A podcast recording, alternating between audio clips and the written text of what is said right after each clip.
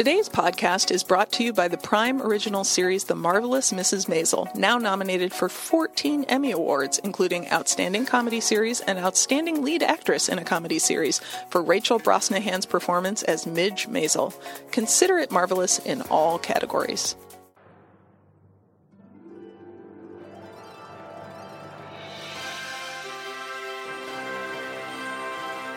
Welcome to the latest edition of Chasing Emmy. My name is Lynette Rice. I'm here with my good friend Kristen Baldwin. Hi, Kristen. Hey, Lynette.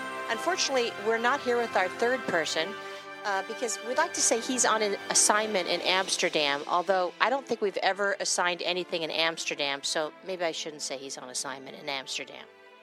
I mean, he could be, but I think more likely he's just getting some much needed rest and relaxation.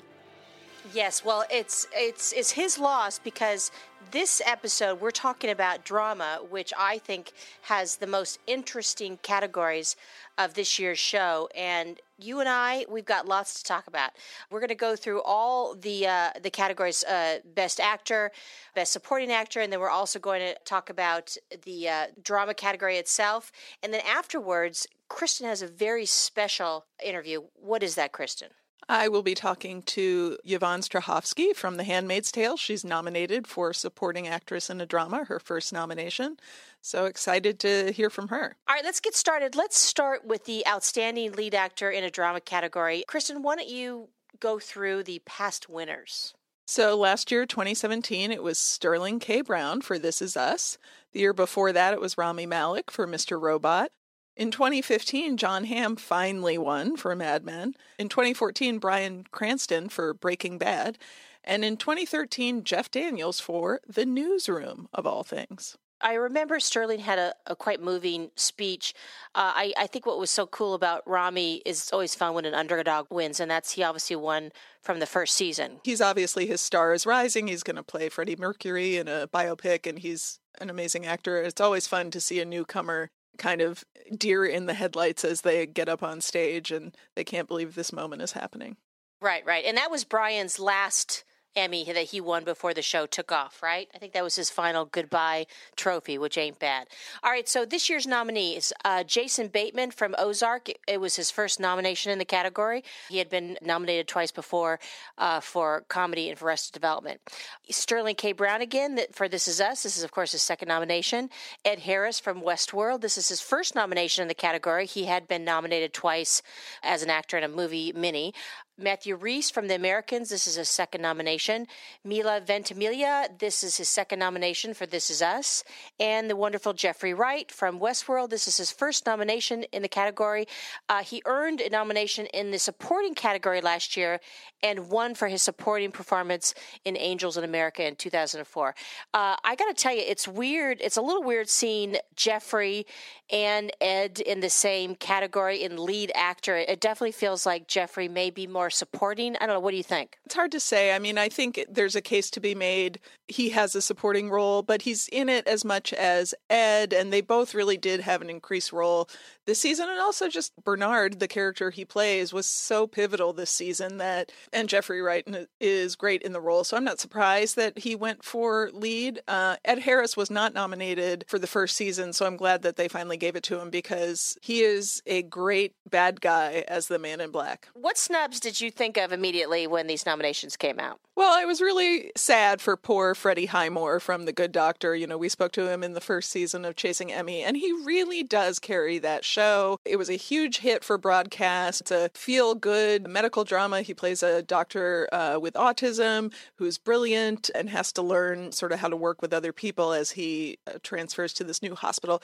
So, yeah, I was really surprised he didn't get a nomination. Maybe the Academy felt like with two nominations from This Is Us, they didn't have any room for another broadcast show. How sad is that? Not enough room for broadcast. We only allow one. One of you, one of you losers, and that was it. All right, let's so let's let's let's do the old uh, who should win and who will win.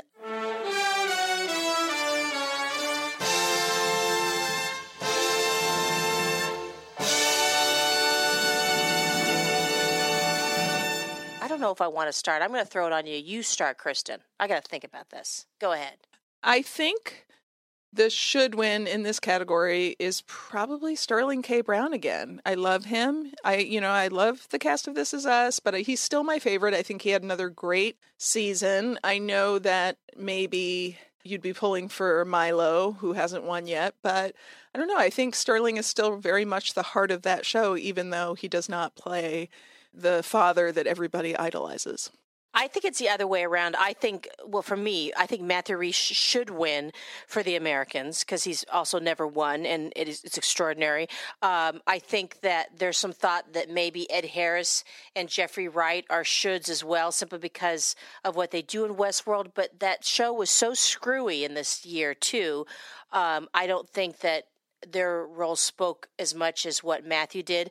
For what who will win, I definitely think it'll be Sterling again for This Is Us. Well, if Sterling won, that would be a win for everyone, I think. All right, so let's move on to Outstanding Lead Actress in a Drama. Go ahead and list the past winners, girl. So last year, 2017, it was Elisabeth Moss for The Handmaid's Tale.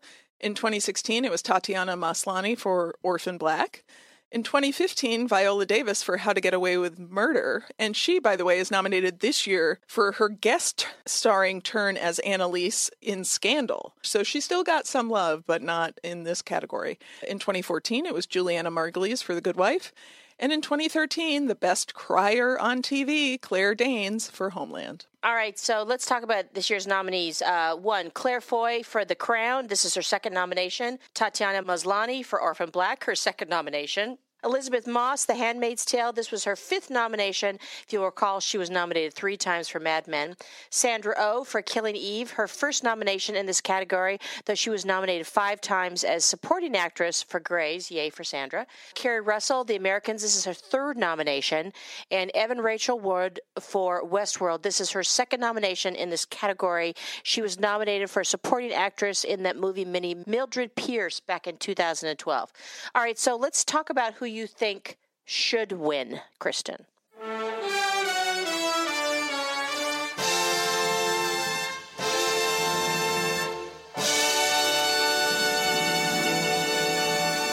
I'm going to say Sandra O. Oh. As much as I feel a little bad saying that over Keri Russell since this is the last time she could win for the Americans, I just think Sandra O oh was so great. And I really don't think Killing Eve is going to it needs some kind of recognition and I want it to go to this they're going to give it something give it to Sandra O oh. her co-star Jodie Comer was great but was not nominated she's fantastic in it it's such a a surprising and unique show. And I think it would be great if she won. She's my should win. I almost feel like I almost want to say she's my will win, but because this is the first season and they'll probably have more chances, I'm going to say the will win will be Claire Foy. And the reason I think that is just because there was all that kerfuffle about how she didn't get paid as much as her male co stars, and people love the show and love her. And I feel like there will be a groundswell of some uh, goodwill toward her. I agree with you across the board. On Claire, it was a great season because half the season was her fretting with her husband being on the road all the time and she had to deal with that crap. And there are great episodes. Sandra O, oh, I, I definitely agree with you on the, the should part. I wrestle with the idea that am I supporting her? because I'm also giddy over the fact that I discovered this show after everyone recommending it. This is the, this great little gold nugget that you should all go binge. I discovered it. It's totally bitchin'. It exceeded my expectations. It's something that we haven't seen. And she also happens to star in this great drama that we should all see. Did she do like an incredible performance, you know, better than what we've seen Keri deliver and Claire deliver? I mean, she's obviously not the doctor she played on Grey's Anatomy. Uh, she plays an investigator who's really bitching. But is this is this a statement more about our love for her or our love for this great drama? that we just discovered. If this was a one and done series, like if it was a limited series, I would really root for her. But the show's been renewed for season two, and I, I feel like she has another chance. So that's why I feel comfortable going with Claire, simply because I just think she's overdue as well. Yes. Yes, definitely. Uh, a run, little random reminder before uh, we go on to the next category. Angela Lansbury, God bless her heart, never won in this category despite being nominated 12 times for what show, Kristen? Murder, She Wrote. Murder, She Wrote. So here's the thing. Can I change my should win to Angela Lansbury getting a retroactive Emmy for Murder, She Wrote? Because that's absurd. Wouldn't that be kind if they did that? Well, I think that's obviously the Lifetime Achievement Emmy thing, but I feel like they should do another special, like, we screwed up, we're going to give this Emmy now. Exactly. Right, not a Lifetime Achievement, but just like, oops, are bad. The oops, are bad Emmy. That would be great. Here, the oops are bad category, and they would just uh, rectify all the terrible snubs. All right, so let's uh, let's move on to outstanding supporting actor in a drama. Go ahead and list the past winners. Sure. In 2017, it was John Lithgow for Winston Churchill in The Crown. In 2016, it was Ben Mendelsohn, who was fantastic in Bloodline. 2015, The Dink, Peter Dinklage, GOT, Game of Thrones. In 2014, Aaron Paul, Breaking Bad. And in 2013, it was Bobby Cannavale for Boardwalk Empire. Little surprise winner there. Love me some Bobby. Those were all great, all great wins. Ugh, Love them all. All right, so this year's nominees: uh, Nikolaj Coster-Waldau. He's from Game of Thrones. First nomination. That's that's an outrage. The Dink again. His seventh nomination for Game of Thrones. He won in 2011 and 2015. Joseph Fiennes uh, from Handmaid's Tale. This is his first nomination. David Harbour from Stranger Things. His second nomination. Mandy Patinkin, aka the Patink, uh, from Homeland, the Patink. Uh, the four. it's the Patink versus the Dink. All right. The Patink has been nominated four times in this category, and Matt Smith from The Crown, his first nomination. So go ahead and uh, say who you think should win.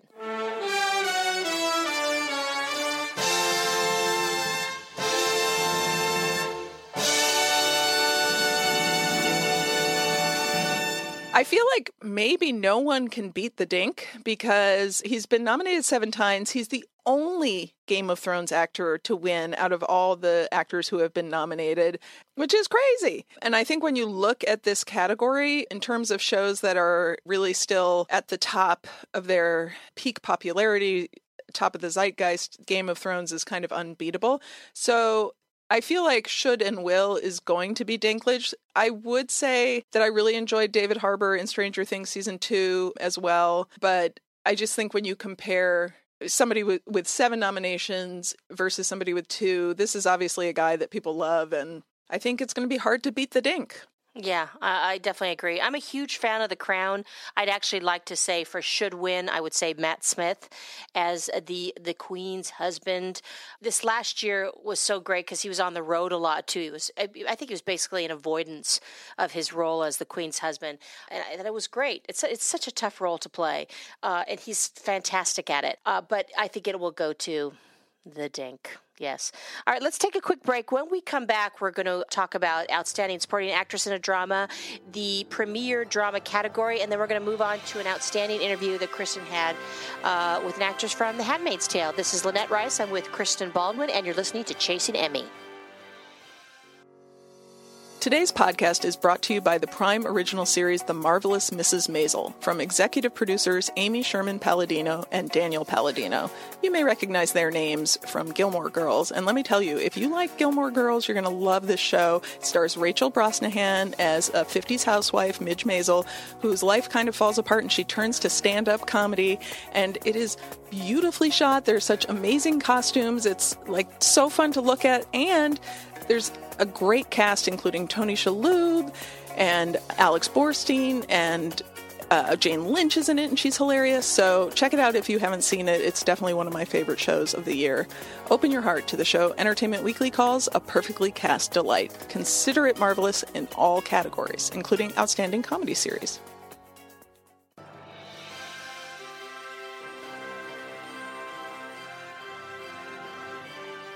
Back to Chasing Emmy. This episode, we are talking about the incredible drama categories. They're very exciting, lots of great nominations. Uh, I'm here with Kristen Baldwin. Our good buddy Henry Goldblatt is off in Amsterdam.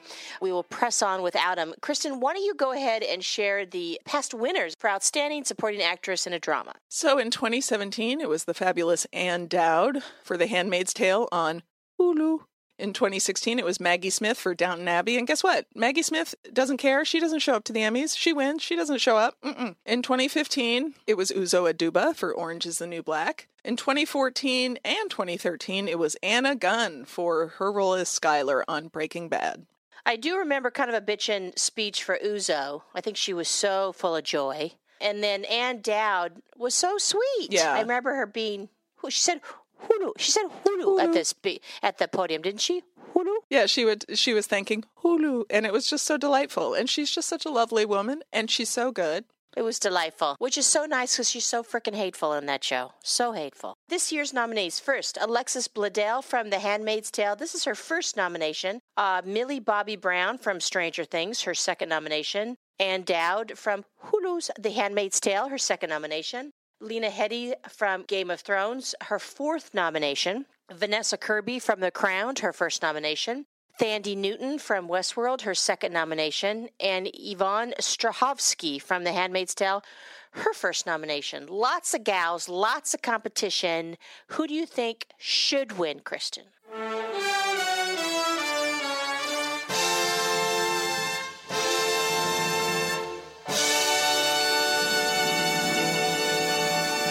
It's a highly competitive category.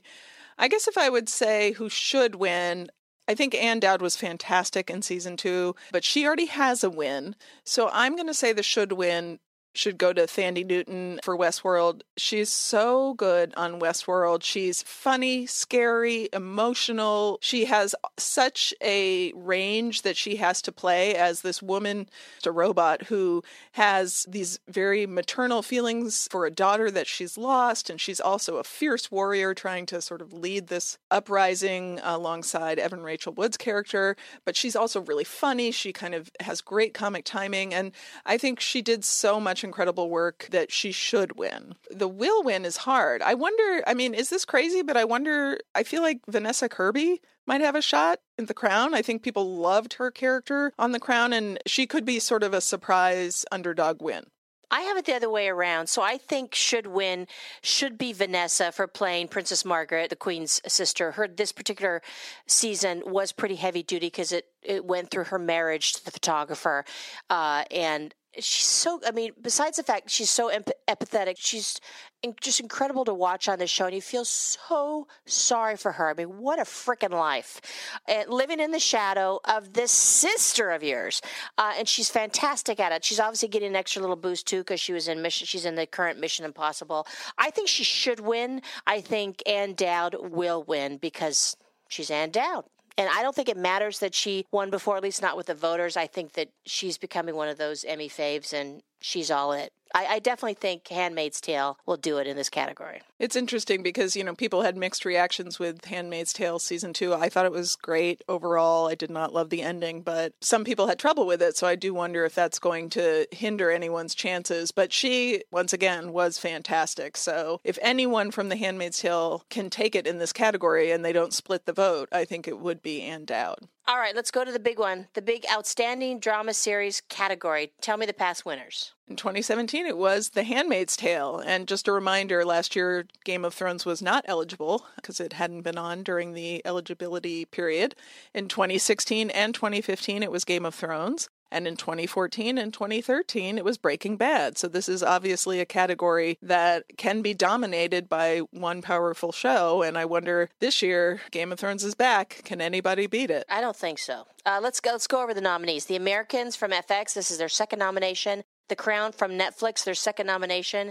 Game of Thrones, of course, uh, seventh nomination in the category. The Handmaid's Tale, second nomination. Stranger Things, again from Netflix, second nomination. This Is Us from NBC, second nomination. And Westworld, second nomination. Uh, let's, because I feel like we're both going to say should and will will go to Game of Thrones. I mean, are you in agreement with me? I think will is pretty much a lock on Game of Thrones, although the only other show that won during its seventh season was Law and Order. So, can Game of Thrones break that record? I think if any show can, it probably can. This should, I think, honestly, should be This Is Us. I think Game of Thrones certainly gives us a lot of spectacle and ice dragons and whatever else. But This Is Us it did something that how many shows have become a bona fide national phenomenon on broadcast networks? This Is Us is. So we should reward them simply by finally doing their job and coming up with a show that people come back to broadcast television again. I mean, I'm not I'm not disputing the fact that it's a good show,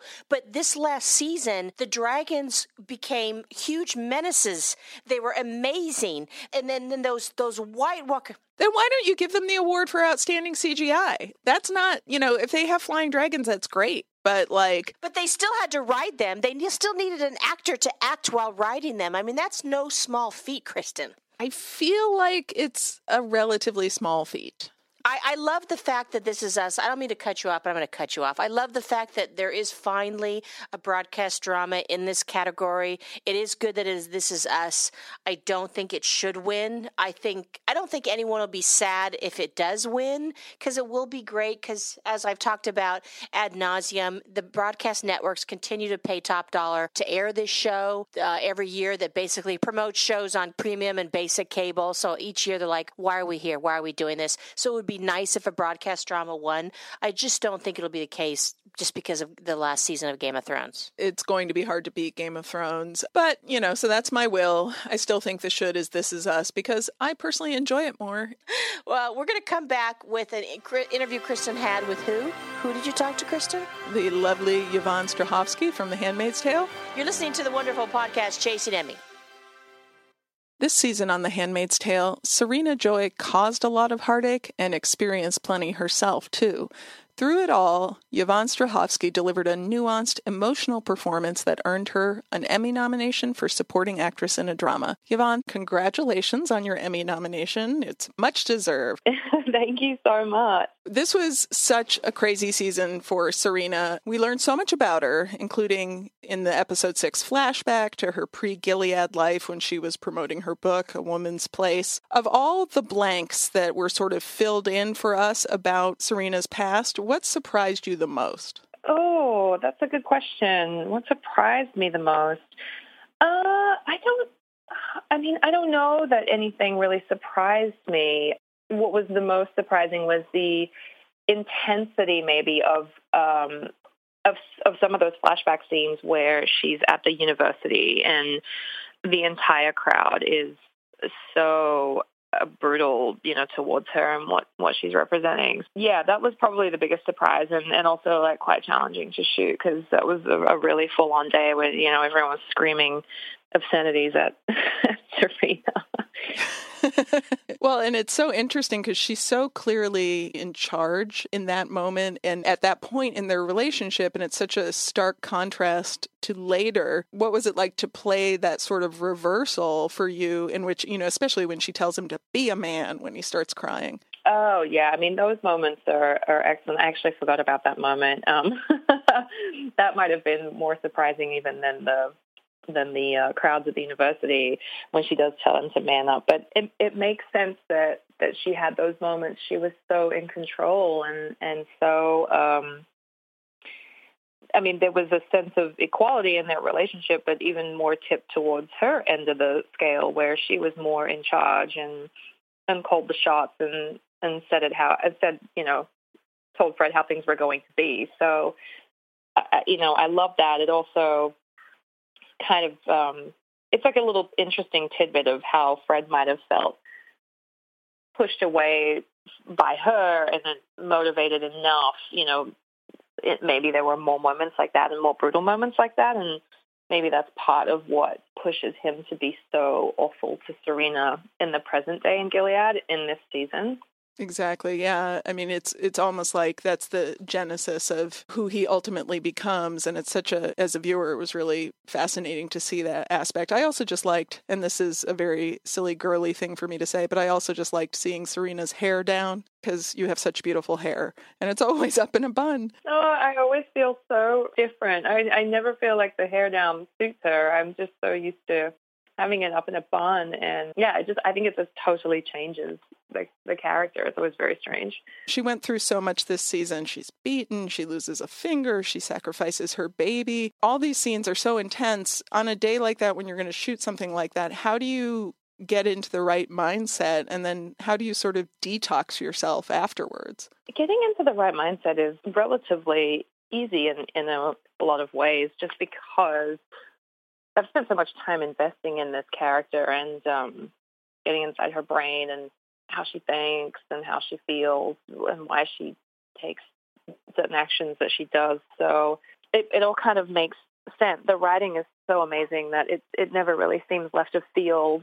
Even though we have challenging moments for sure with the script, it just it just makes sense. So it's easy when you have such amazing writers writing these creative, amazing scenes. So I, I really uh, particularly enjoyed just going down the road of her exploring her vulnerability and kind of cracking all the ice walls that she has from season one and going like deeper into the into her psyche and her raw emotion. I that was my favorite part of this season.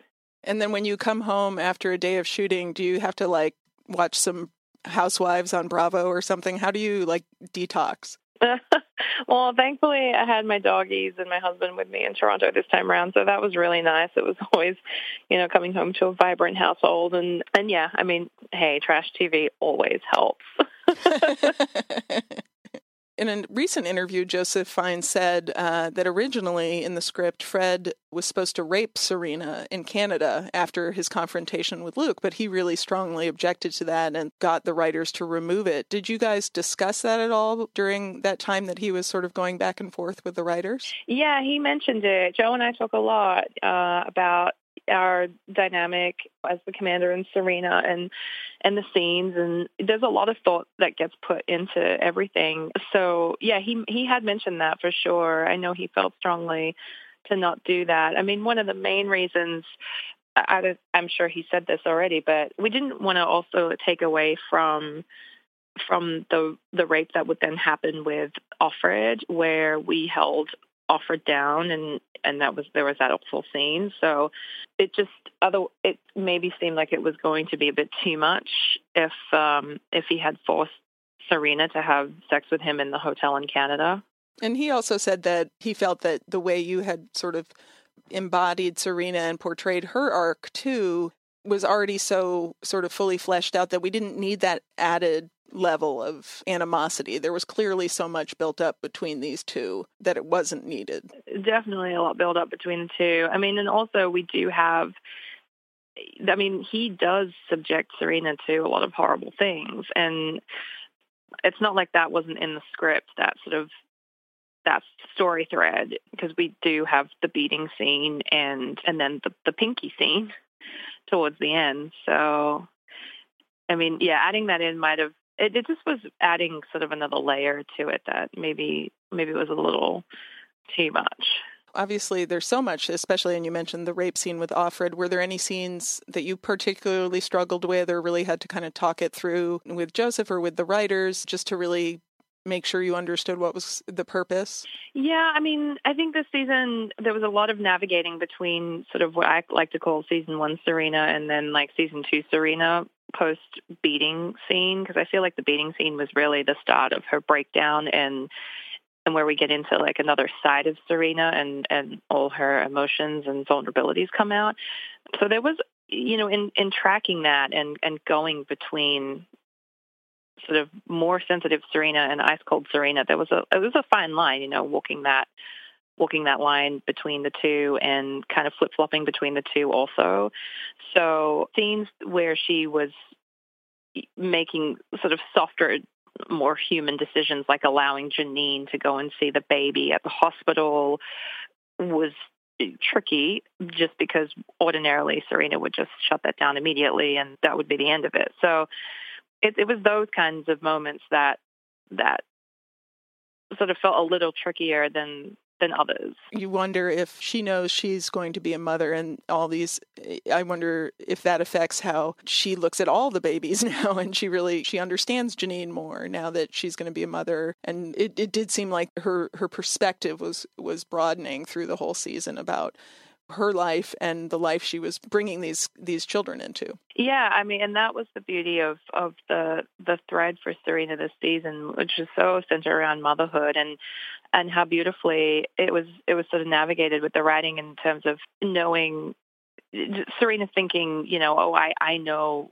I got this. You know, I know what type of a mother I'm going to be. I have all my ideals, and this is how it's going to pan out, and it's going to be great. But really, all the things that she faced in season two really allowed her to make huge realizations about what really she was thinking in her brain that was was really quite of a fantasy versus the reality and how much of a slap in the face each of those reality hits was, like her husband turning her back on her and beating her and turning her back on baby Angela and not really wanting to do anything more for the child, um, choosing power over helping a child and and Eden's execution hit Serena hard and just reflecting back on her own child that she knew was also going to be a little girl growing up in Gilead, just like Eden was. And yeah, it was it's such a beautiful sort of slow breakdown of uh, of her idealistic view that was never realistic. And so sad at the end with her giving up the child and how impactful that all those things had been in the build up to that one moment. Exactly. And I love the moment where Serena in the finale she reads from the Bible in front of the council even though it's a crime and you really struck this great tone of she was proud but she's not defiant. She's trying to be respectful but also speaking up. Sort of how did you find that right balance of how she would make that incredibly dangerous really statement in front of this room of men? Well, I sort of, I mean, I thought it was a a balance between being uh, respectful to them because I think really if she really does want to move the needle, then then she has to be. But there was also a thought in my mind where does she really think that she's actually going to get through to someone on on this panel? I think a, a lot of it was to actually really try to make a difference, but also like a very sort of personal moment of I can actually live with myself right now because I'm doing something really positive. No matter how this ends up, I can live with myself knowing that I really did try to change something for the better for women in Gilead. I mean, and we all know it didn't end well, but I, I just feel like it was such a sort of personal, rare moment of really knowing that she had done something good. It's hard when you play a character who is uh, unlikable in many ways and you do it well because then I'm sure when people see you on the street are they like oh you're so mean or what you know what are the what are the reactions you get from fans? Uh yeah it's a lot of uh you're mean a lot of uh swear words come come into play. Uh you are a a c word a b word uh uh an f and b word. Wait, people have called you a C word? Yeah, I mean, well, no. I mean, she kind of deserves it. I know, but they do understand you're not her. Oh no, of course, no. It's not like people yell that out on the street and they throw stuff at me. No, no, no. It's um, it's all very polite. Actually, it's it comes with a laugh and a smile. Usually, I'm horrified to think that I'm sure there are many people out there who think I am like Serena Joy. Well, I'm glad that nobody's really taken it too far, but it, it's a testament to a job well done, right? When people are swearing, calling your character swear words, I guess. I guess. Yeah. Uh, I'll take it as a compliment. exactly. You talked about season one, Serena, and obviously we we we talked about season two, Serena. I feel like in season three, she's going to have to. I feel like she's crossed over in a way by the end of season two, in that she realizes this world that she helped create is is not what she wanted it to be. Do you think do you see her moving you know more in that direction in season 3? Do you want her to move more in that direction? Uh I mean, I you know, in a lot of ways yes, I it would be it would be fun to have her move in in that direction. But in a lot of ways, it might be too easy to have her move in that direction. I mean, the greatest thing about playing someone like Serena is the continuous conflict, especially in season two, of realizing that the world that you helped create isn't so great and and that inner turmoil of still being loyal to that world, but realizing that actually you, you might have to change a few things and and maybe you can't really live with yourself it, with the way that it is. So it's I love that that conflict. You know, it keeps it really interesting. I think for or for me. Uh, at least because I'm the one, you know, playing the scenes, but hopefully for the audience as well. When you see someone, you know, sort of back and forth between between two ideas not not being settled anywhere in the in the middle with any kind of decision. So I think was I, am not I mean I know what season 3 holds for me just because I've spoken to Bruce about it but but it's what I love about what the writers do is that they they don't really sometimes it's not so clear cut and it's not it's not definitive and it is a gray area, which is very much reflective of how we humans are. You know, we sit in a we sit in a lot of gray areas. You know, we might make strong decisions, and sure the characters do on the show, but there is a lot of trepidation and tug of war and uh, and gray area that that these characters are so interesting. You know, sort of fit in the in this. Yeah, this is not a show that ever makes the expected choice. So it sounds like she's not going to so easily give up necessarily a life that she's been part of for so long and helped create. Yeah, maybe not. I mean, you know, maybe not. We'll see. yeah, we'll see. Well, I really appreciate you taking the time and congratulations on the nomination and a great season. And uh, I hope that you have a nice, calm, and relaxing hiatus before you go back to work. No, thank you very much. It's great talking to you. Thank you, Kristen. Thank you so much for that interview with Yvonne. That's all we have for this week. Please tune in next time when Henry will be back and we'll talk about another great category coming up for this year's Emmys. If you like our podcast, rate us. Please give us a bunch of stars. You can find our podcast wherever podcasts are found. Bye, everybody. Today's podcast was brought to you by the Prime Original series The Marvelous Mrs. Maisel from executive producers Amy Sherman Palladino and Daniel Palladino. It stars Rachel Brosnahan, Alex Borstein, and Tony Shalhoub, now nominated for 14 Emmy Awards, including Outstanding Comedy Series. Consider it marvelous in all categories.